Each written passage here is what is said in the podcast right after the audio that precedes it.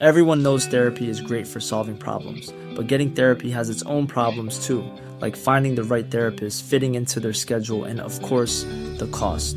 Well, BetterHelp can solve those problems. It's totally online and built around your schedule. It's surprisingly affordable too.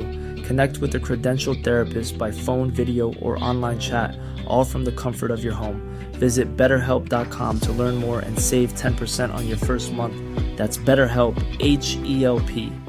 Hey, I'm Ryan Reynolds. At Mint Mobile, we like to do the opposite of what Big Wireless does. They charge you a lot, we charge you a little. So naturally, when they announced they'd be raising their prices due to inflation, we decided to deflate our prices due to not hating you. That's right. We're cutting the price of Mint Unlimited from $30 a month to just $15 a month. Give it a try at mintmobile.com slash switch. $45 upfront for three months plus taxes and fees. Promo rate for new customers for limited time. Unlimited more than 40 gigabytes per month. Slows. Full terms at mintmobile.com.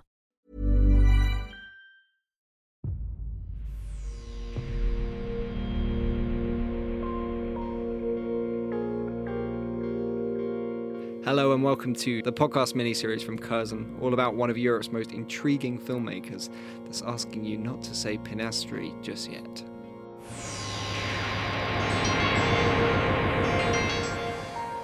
I know I have a different way of showing it, but I'm ready to podcast with you. And with you, Catherine Bray. Hi. And you, Steven Ryder. Hello. So, if you're like me and see the words the Duke of Burgundy pop up in your podcast feed and immediately click, you may have missed our first two episodes of this micro adventure. So, do go back and listen to our discussions on Katalin Varga and Berberian Sound Studio, where you'll also be able to hear from the director, Peter Strickland himself, about those films. If you have not seen The Duke of Burgundy or Katalin Varga or Berberian Sound Studio and you would like to, they are all available on Curzon Home Cinema. Go to curzonhomecinema.com, search for the name of the film. When you're there, enter the code Strickland and you'll get 50% off. That is exclusive to our podcast listeners. Now, in this episode, we will be taking a heavenly conversational detour down a forest road in the world of Peter Strickland's third film, and hearing Peter discuss his influences and feelings towards eroticism and power as well. What a heady perfume of conversation that awaits us. Pinastri. Yeah, you've had enough already. So, The Duke of Burgundy. This was the first Peter Strickland film that I was lucky enough to see in the cinema. But Catherine, what is this one all about? Well, very simply put, it's about two very beautiful women in a relationship, and that's literally it. It's, it, on one level, it's an you know, incredibly self-contained film, and I guess we've got the rest of the podcast to talk about what it is on another level. Absolutely, yeah. Um, and we'll get Peter to tell us a little bit about it and try and deconstruct it as well. Um, now, despite being his third film, in a way, this feels like the difficult second album following up Berberian Sound Studio. Steven, how are you feeling going into this one following on that film, which we all knew and loved? Yeah, I mean, um, I think it's the difficult second album because the first film feels more like a demo tape, right? Um, this feels more like it's uh, you got a fully formed idea of who this director is now. Um, he's got a kind of a, I want to say a clear aesthetic, but he's still very unpredictable as a filmmaker. Um, and you know, to make a film like this now, which is uh, called The Duke of Burgundy, which you know, Jake, you think it's a very good title. I Yeah, think it's yeah. a very good title too. I think it's a really good name. I was intrigued straight away, um, like judging from just like images that had come out and the director and the name of the film. In my head, this was like sexy lesbian Barry Lyndon, and I'm super up for that. Um, and but for you, it was the complete opposite. You said this is a boring name. Well, yeah, I it's I, I thought it was a boring name because it just I I thought it was like a period piece uh, drama, which isn't my usual kind of go to film. Um, it sounded like it would be very kind of historically based in term and, and very masculine. Uh, couldn't be more wrong. Uh, to me, it's actually uh, it's an extremely feminine film um, made by a, a director who clearly has a lot of faith in his actors to kind of control the scenes, and uh, what I love about this film and what I kind of my my thesis around this whole kind of film is uh, is that it's kind of a parody of the erotic drama um, in that it kind of pulls apart all of the things that make a film erotic, shows them at the same time, but then also kind of showcases the the banality of how you go about having a strong erotic relationship with your partner. Um, and it creates a sense of comedy and drama that I think has flown through all of his films, but really comes to a head in this one. Yeah. Um, starting things off, you, so our two key characters are Evelyn and Cynthia, and the film starts with Evelyn studying uh, lepidopterology, the study of moths and butterflies, under Cynthia, and uh, Evelyn is romantically involved with her, works as a maid in her home. She has very strict behaviours that Cynthia gives her, and tasks and uh, quite gross jobs to do around the house. But that is just the opening 15 minutes, and then suddenly the film turns on its head.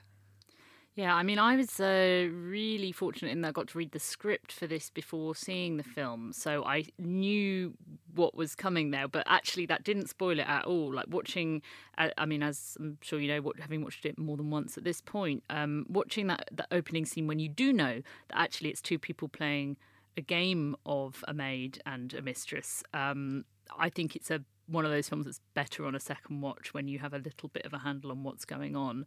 I mean, we've said a difficult second album, but as I understand it, he did write it before Katalin Varga, so it's also a film that goes very deep into the sort of Strickland concerns of who we are. Uh, not so much as human beings in a sort of naturalistic documentary, humanistic that that sort of cinema, um, but kind of how we bump up against each other in our roles, I think, is something that he's very concerned with. And it's sort of who has power and why, and why do we give them power? Yeah, and once you remove the ideas of uh, like the sex that we're seeing on screen and the the power and the letters and the human toilet and all of this, as going back to Catherine's first point, this is just an observation on a relationship. Hey, look, the, for me, the the pivotal scene in the film and the kind of the scene that um, that ties everything nicely together happens more or less in the middle of the film, and it's just a shot of the two of them in bed together from the neck up.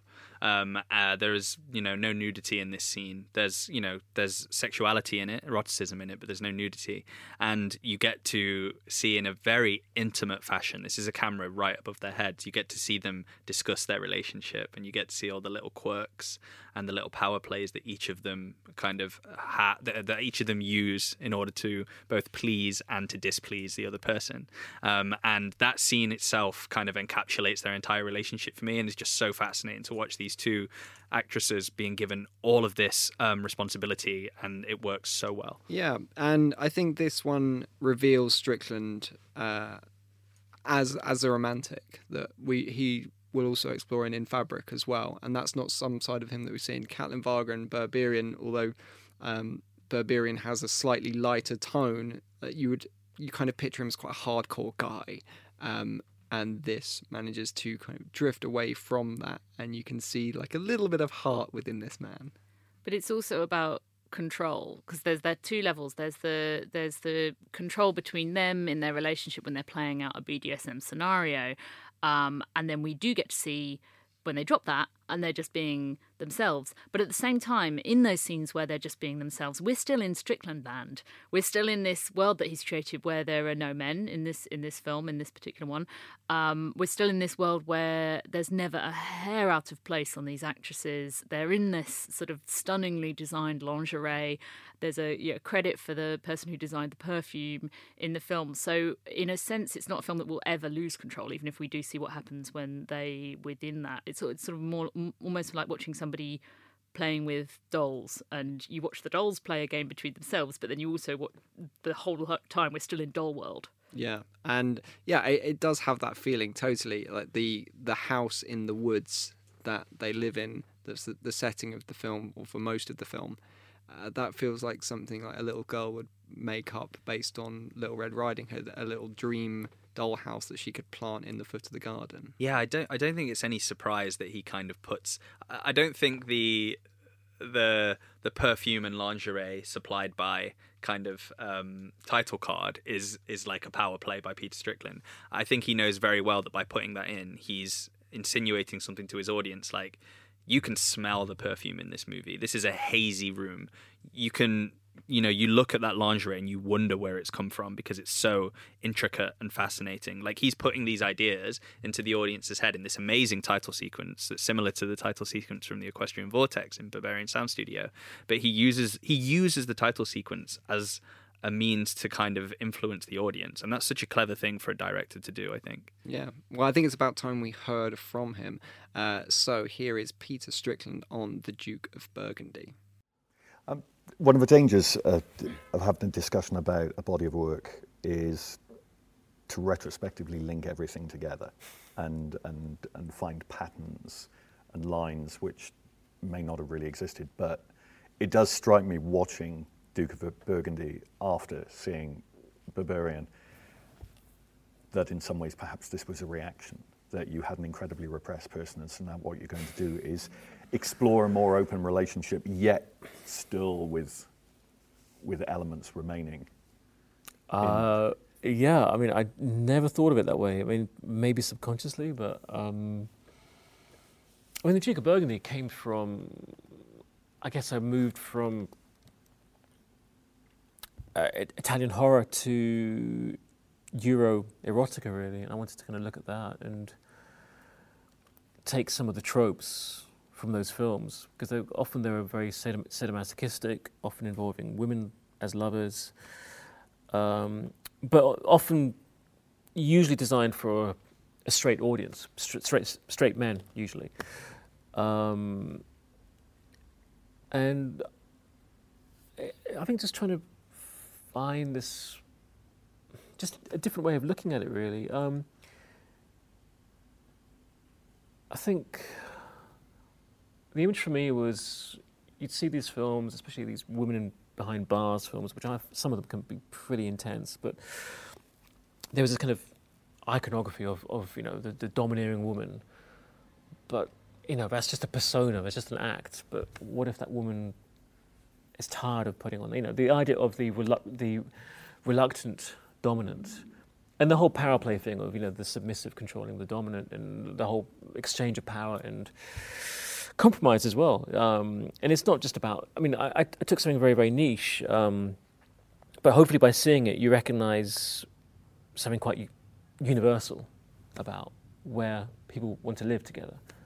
You know, quite often in a couple, one person doesn't want to live in this place, and, or having kids and the whole how that works in terms of who's doing more work in their jobs and who isn't, or who wants to do. You know, it, it's so. I think for me, it just opened up this whole world of, um, without taking sides, just who should be doing the. Um, who, who should who should who should who should kind of make way for, for the other person really. Um, so you know, should Evelyn hold back her desires to give her lover a peaceful time? Or should Cynthia put on this act that she really doesn't like doing to please her lover? And I'm, I'm not giving the answer really, I'm just trying to show that world really.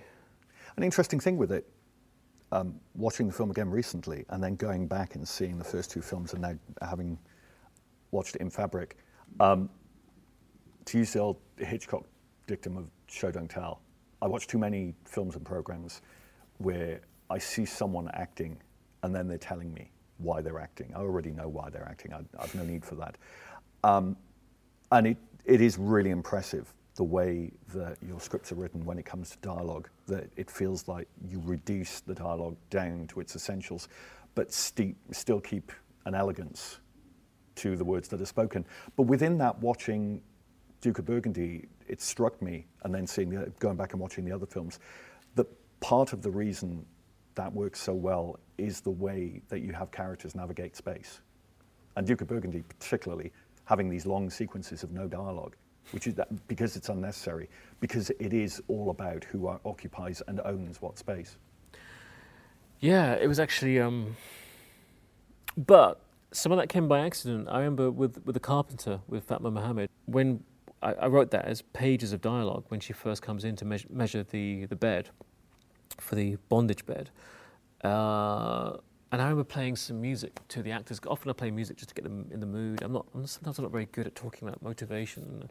Music sometimes it just gets them in that space. Um, and I just saw Fatma messing around with a tape measure, just moving around to this music. And thought, oh, this is quite interesting. And I looked at the dialogue and I thought, well, actually, we, we don't need this. Um, so that was literally that morning, we just crossed it out and said, okay, just. Then I think Nick set up this thing with these mirrors, um, and then we just redid it. Um, so, yeah, I mean, I always enjoyed that in films. Um, i think two directors who, who, do it really well are, um, I think they're quite a big inspiration on me. Um, Hélène Cattet and Bruno Forzani from Belgium with Amer and the strange colour of your of your body's tears. Even though that came, I saw that after the Duke of Burgundy.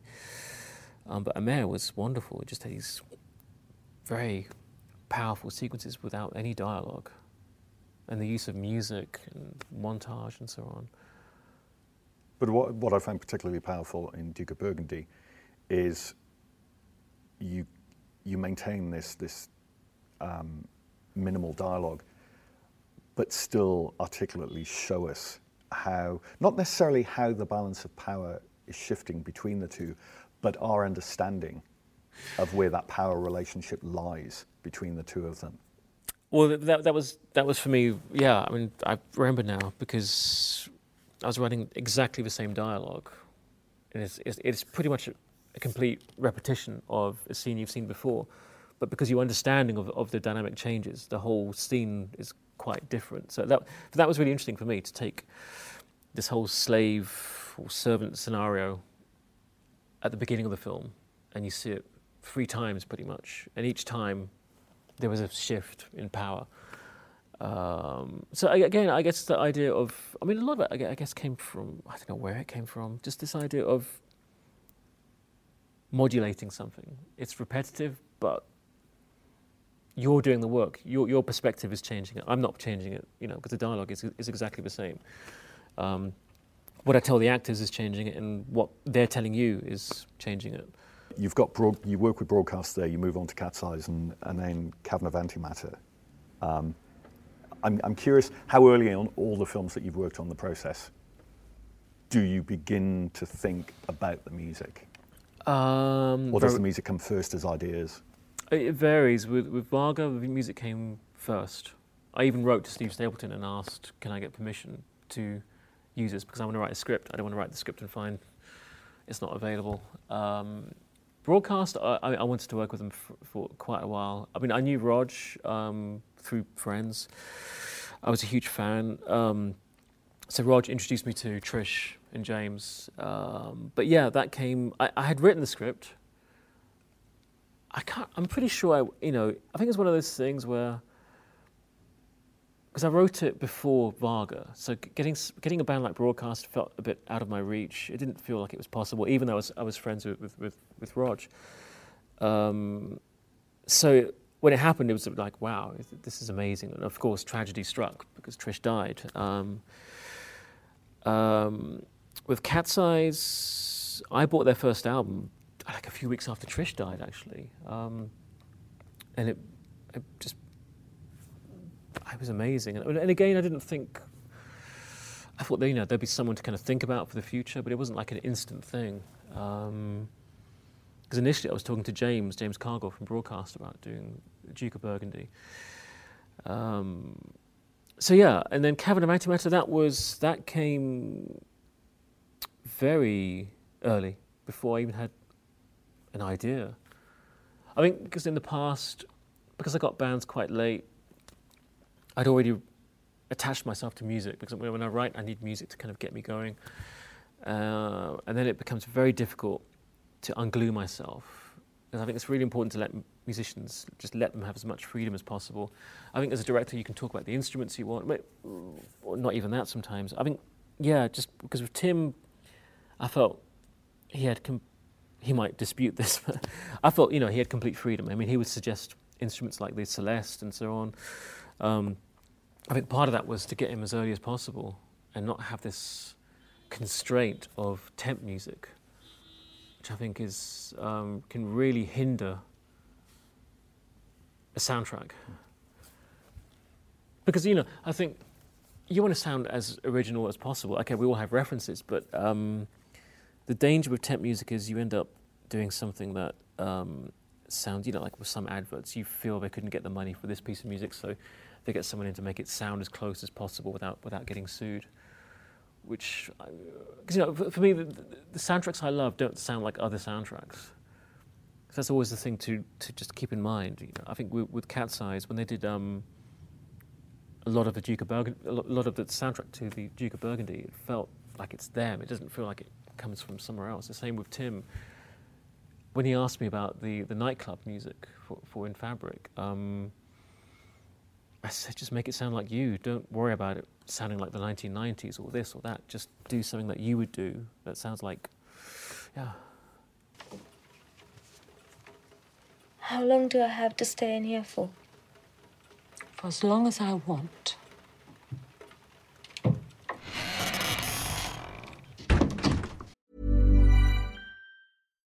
One size fits all seemed like a good idea for clothes Nice dress. Uh, it's a it's a t-shirt. until you tried it on.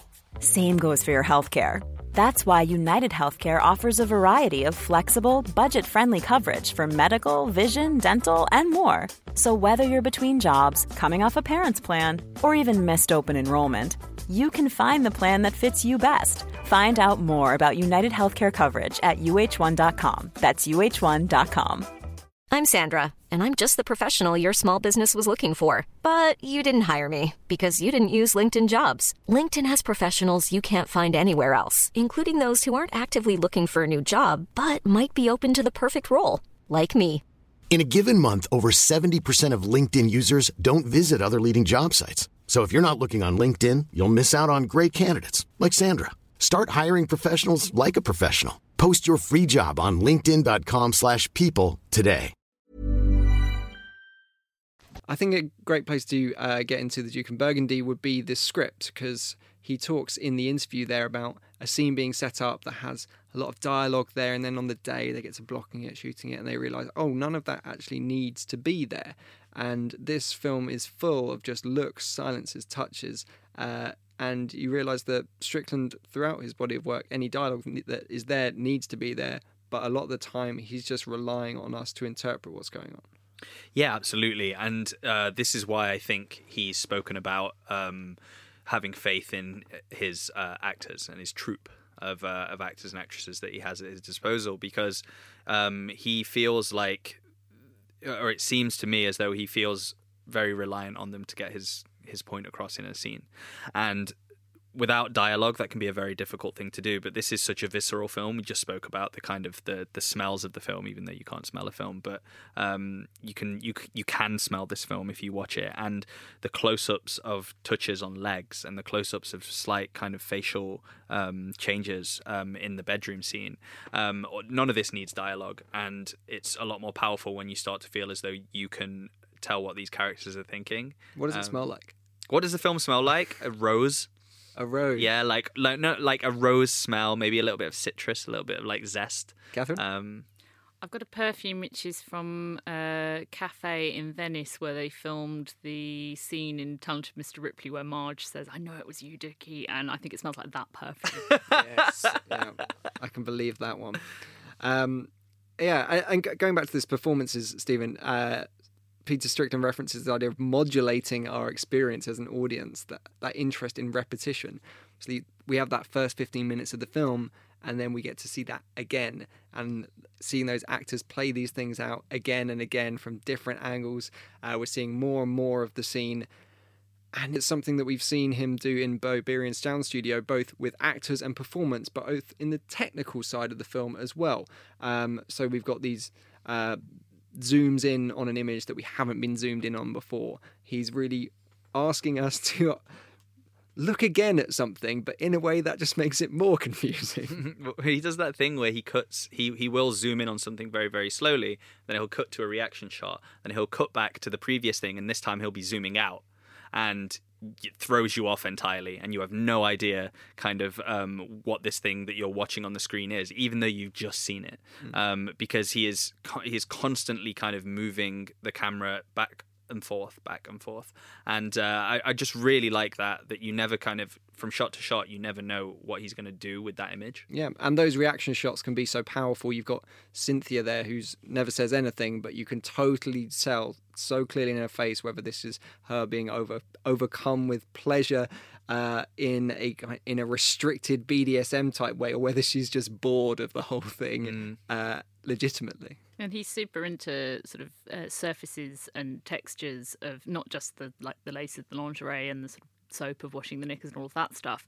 Um, I think he's into the surfaces of human beings. Although the actors are very well directed and give these wonderful performances, I think it's very geared around not necessarily letting us in on their inner monologue all the time. It's not that school of acting where it's like you've got to really show us what they're feeling because they're kind of quite repressed a lot of the time. That's why it feels so special when you kind of when you feel like you figured out their feelings. you feel like it's a real achievement because these are like repressed people in a lot of ways. Even though they're living out their fantasies, there's there's still a repression there, and I think that's something that a lot of people can kind of sympathize with, empathize with. Yeah, and and you would say that um, there's Strickland's best performances in this film. I think Sidse uh, Babette Knudsen um, as Cynthia is is for me um, the the best performance uh, that he's gotten out of any of his actors. It's just so uh, there's so much going on with this character. She's having to play two or three characters in this film, um, and you never really feel as though you've got a hold of who she is. And, and, like I said, when you do see something on her face that you recognize,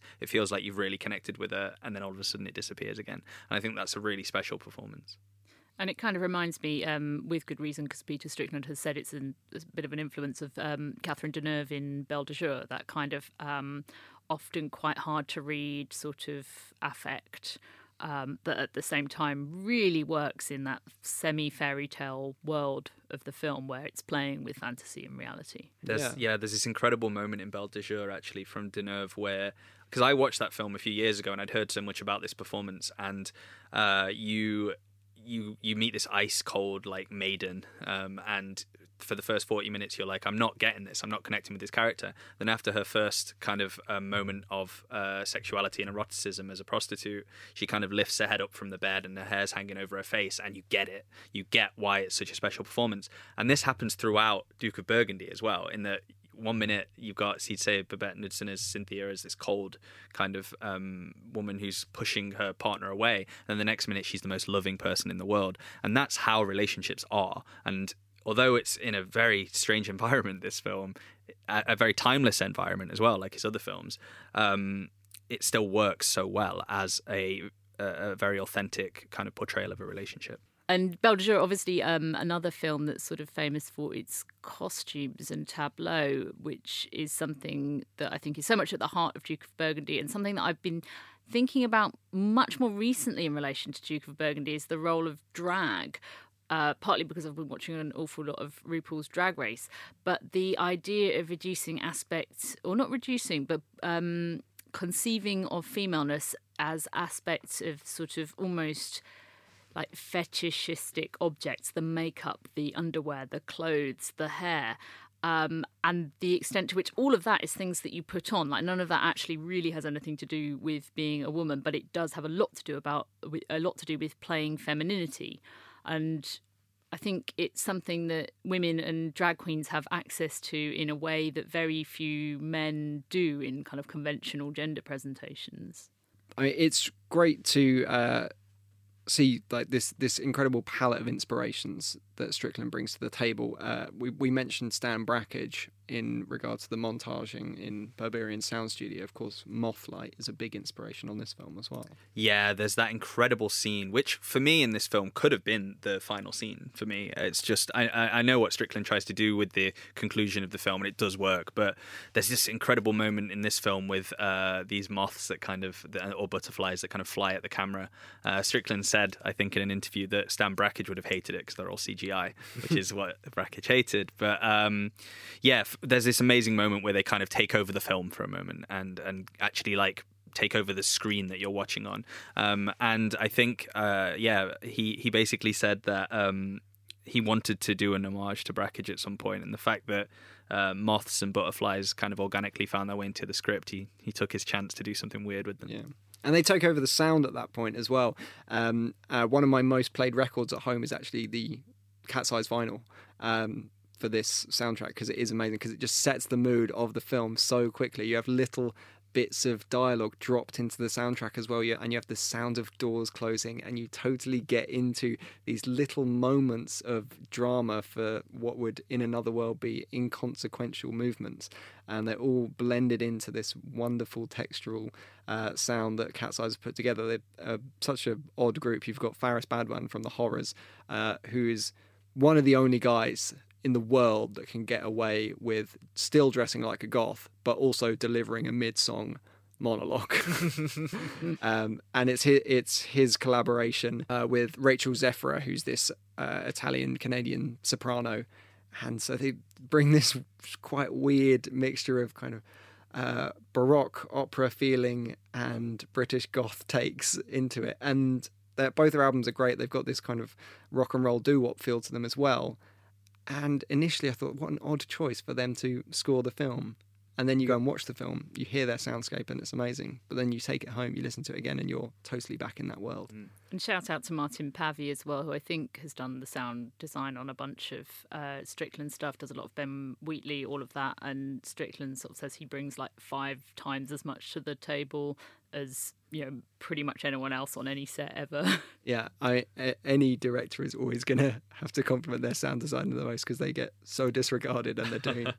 50% of the work, really. Yeah, I think Strickland, after making Berberian Sound Studio, is probably well aware of the horrors that they have to face. As, yeah, uh, you know, well, within the filmmaking world. Well, and beyond the sounds in the film, it's the music as well. Broadcast for Berberian, Cat's Eyes here, uh, Cavern of Antimatter in Fabric. There's a this great warbling synth line that we'll get into on that film. It's just, I just think it's so great how there's he's he's kind of built this kind of in an auteurist way. His thing now is having his film scored by like experimental electronic musicians. Mm. Like that. That's at first that's kind of a oh yeah that's cool he did that but now he's done it for three films in a row and he's changed each time he's changed the he's changed the people that he works with um, but I just think it's a really cool thing that when you go into his films, you know you're going to be getting something kind of fresh from mm. a from a musician who kind of is going to care about what they're doing. And he's working in a sort of collective of people who are all super interested in that. I mean, I think this is the first film that Andy Starke produces on, and then he's on in Fabric as well. You know, these are all guys who and gals who know their know their stuff sonically. I mean, Mary Burke, she produced Berberian. She's I think married to one of the Warp guys. Like he's very much existing in that world where music is absolutely as important as image. Yeah. All right. Uh, now, sadly, we must all vacate our human toilets. It's been a pleasure. Uh, but we must navigate a path out of the forest and leave the Duke of Burgundy behind and look now to the present. Uh, remember to use the offer code Strickland on Curzon Home Cinema if you haven't already. You can get 50% off Peter's first three films uh, ahead of watching his new film in Fabric, which is out this week or out now, depending on when you're listening to this. That is the film we'll be talking about in the fourth and final episode. It's a new horror comedy featuring a couple of killer tales wrapped in the soft fabric of the world's most bloodthirsty ball gown.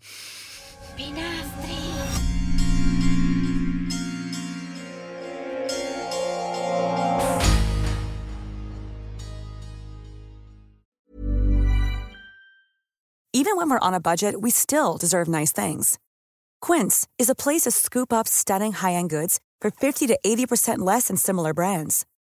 They have buttery soft cashmere sweaters starting at $50, luxurious Italian leather bags, and so much more. Plus, Quince only works with factories that use safe, ethical, and responsible manufacturing. Get the high-end goods you'll love without the high price tag with Quince. Go to quince.com/style for free shipping and 365-day returns.